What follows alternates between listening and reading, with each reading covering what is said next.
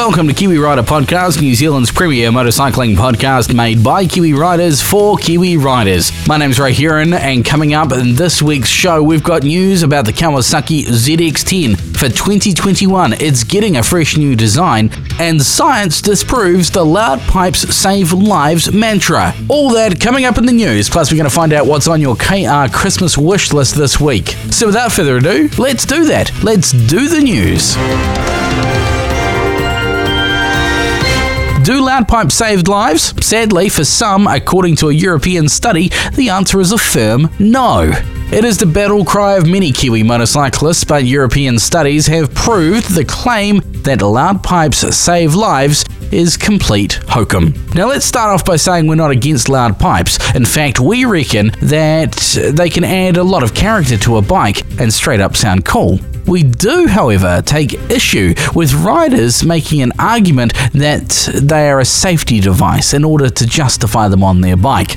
The study in question here is a collaboration between Romania's motorcyclist organisation Moto ADN and the Philistine University of Bucharest and measures not only the level of noise from a motorcycle in the real world conditions at 60 kilometers an hour, but also whether the level of noise is enough to give a driver enough time to react. To some, the results will come as unsurprising, as the study's findings show clearly that loud pipes do not, in fact, save lives. The study found that there is a 5 decibel measurable difference between the front and the rear of the bike, and even with pipes legally loud, drivers ahead do not hear the bike in time to make a meaningful action at 60 kilometers per hour. Here's the conclusions from the Romanian study as posted by FEMA on their website. A motorcycle cannot be heard in a car in motion if it is at a distance of more than 15 meters ahead, no matter how modified the exhaust is and no matter the background noise in the passenger compartment of the car. At distances of 10 meters from the car,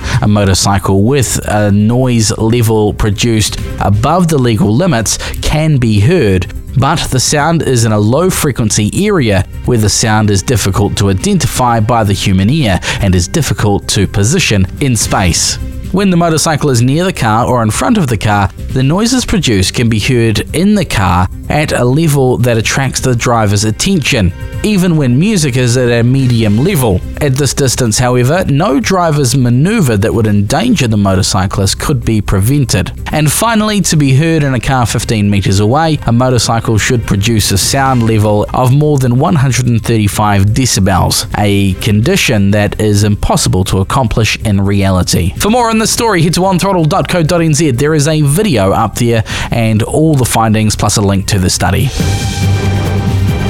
The fresh new face of Kawasaki's ZX10 models has been revealed, and the six time World Superbike King has come out swinging. Set to be offered in two forms the standard ZX10R and ZX10RR, which will be limited to 500 bikes worldwide. The 2021 ZX10 brings a host of real world changes for the coming model year, the most obvious of which the new aerodynamic update, which sees integrated winglets and the new front cowl, which seems to have taken inspiration from Kawasaki's Manic H2. As you'd expect from Kawasaki, the aero changes aren't just for looks, but also offers significantly improved drag resistance, approximately 7% down, a roughly 17% increase in downforce thanks to the aerodynamically sculpted front cowl and its integrated winglets. The windscreen has also been revised with the angle of attack now steeper, while the screen itself is 40 millimeters taller than the one of 2019. Behind the screen is a new 4.3 inch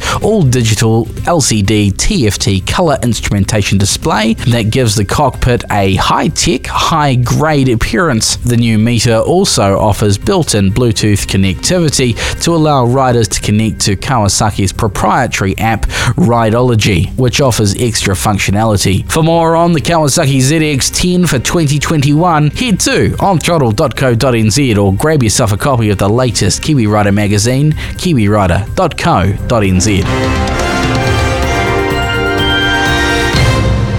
Well, that about wraps up the news, but time now to catch up with the big man in the red suit, Santa himself. Ho, ho, ho, ho, ho. Merry Christmas. Gee, Ray, you really do like to keep people waiting. I was on hold for ages. I was doing some research, you see. Did you know it's a little known fact that Moses, you know, from the Bible, he had a motorcycle. In fact, it literally says it in the Bible. I know, unbelievable, right? It says, and lo, the roar of Moses' triumph was heard throughout Israel. I could talk motorbikes all day, but it's getting quite busy here, so let's find out what's on the KR Christmas wish list for this year. Uh, Santa, you're a bit of a joker. All right, got a message through from Simon. Um, getting into tra- uh, getting into trails and off road, maybe a bit of adventure riding, and would like a new helmet. What have you got that won't break the bank? Well, I did a story on it. I rode one. I wore one during the uh, GS Rally NZ a few uh, month or two ago, and I absolutely loved it. It's become uh, my new favourite helmet at the moment. Actually, it is the LS2 Pioneer Evo. Now, I had the original version of this, uh, as I mentioned, the Pioneer. It didn't have any space in the uh, in the lining for uh, center, you know, Bluetooth communicators, the speakers, or anything like that. But I, I quite liked the helmet. It had a, a lot of good ventilation. Um, but then LS2 released a revised version of that called the LS2 Pioneer Evo. Some new graphic designs. The shell is essentially the same, but the lining is where the differences come into play. There is speaker holes in the ears. There is grooves for the wiring of your uh, Bluetooth communicator kit, uh, and it's a, it's actually a really really good helmet. Now I coupled this with the uh, Whites branded anti-fog liners by UGAM. You can find them online, uh, and they're reasonably cheap as well. Now they uh, adhe- they're kind of a, a silicone adhesive kind of thing that go to the inside of your visor, so you don't need Pinlock ready visors. So I've got the LS2 Pioneer Evo with the tinted visor, the ultra clear Whites branded uh, anti fog insert, and uh, I find that helmet absolutely brilliant. Uh, the old LS2, I don't know what the difference is because I can't see visually a difference, but I used to get quite a bit of uh, jerkiness from wind catching the visor and wrenching my head back. This new uh, LS2 Pioneer Evo, whether there's more, you know, wind gaps in the visor or something, I don't know, but uh, I find it, uh, I find it really, really good. It's softer against your face. It's really comfortable. It's lightweight, and you can pick one up starting around about the 269 mark. It's definitely a contender for bang for buck, best price for what you get. The LS2 Pioneer Evo, uh, you can grab them on bitsforbikes.co.nz or just talk to your local motorcycle stockist, motorcycle gear retailer, and uh, they should be able to get them in for you. Nathan's email through and said, What can you suggest for uh, dispersing rain on the visor of my helmet? Now, I've had this discussion online with a few people over the years, and uh, some people say if you've got water on the visor of your helmet, you're not going fast enough. I tend to disagree. I find that if you're commuting all the time and you know you, you get that build up on your visor, it can be annoying and it can um, d- diminish your visibility, especially if you're crawling along in traffic. You know you can't go fast enough to uh, to get rid of that that water. To be honest, any rebuttal or any argument to go to that, that says you're not going fast enough on a motorcycle is bullshit anyway. But I've had it suggested to me Rain-X glass water repellent. Now I may have got the wrong end of the stick. I may have got the wrong product, but Rain-X water repellent, I've got the one that says specifically for glass and it says do not use on plastics. Now, I've used this on a clear visor on a helmet, and to be honest, I didn't notice a single difference. There are people out there by, that swear by the stuff, though. I don't know. Maybe we need to do a little bit more digging, but uh, if you want to give it a crack, um, you know, it's on your own on your own head if it does something nasty to your visor or not. But uh, Rain-X glass water repellent or applies water beading technology to dramatically enhance visibility. It does say on the back, caution, do not use on plastics though. So that is that's entirely your call on whether you're going to use that or not. And Sandra's emailed through about uh, luggage solutions. I've got a really good luggage solution for you that, that I've tried personally and it is uh, Kiwi made, and they've been around for donkey's years since the 70s. So they'll probably fit, you know, more bikes. I reckon they would fit more bikes than than any other luggage solution out there. It's called Ventura. Now a lot of people don't realize Ventura is Kiwi made. They got a factory up in uh, in Hamilton in Te Rapa. So um, Ventura. Now they used to do, and they still do for a lot of bikes, the vertical loop system. You know, with the bag that s- sits over the vertical loop, and when you're not using it, you've got this bloody great big vertical loop of metal behind you. Uh, they also do these days the low profile, and I think a whole lot better looking Ventura Evo luggage rack. So for for whatever bike you've got, you need specific fitment. This usually consists of two L brackets and sometimes a cross member between them,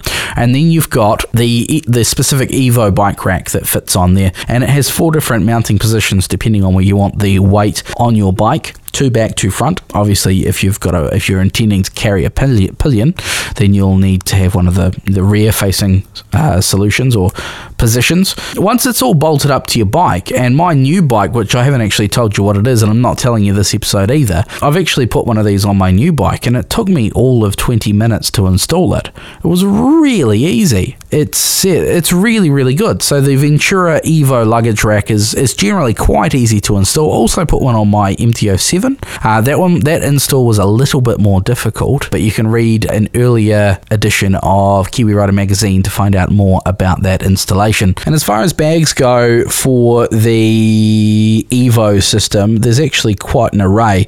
There's the Evo 12 Jetstream, the Evo 22 Jetstream, the Evo 40, which I actually haven't tried the 40, but then the Evo 60, which is absolutely massive.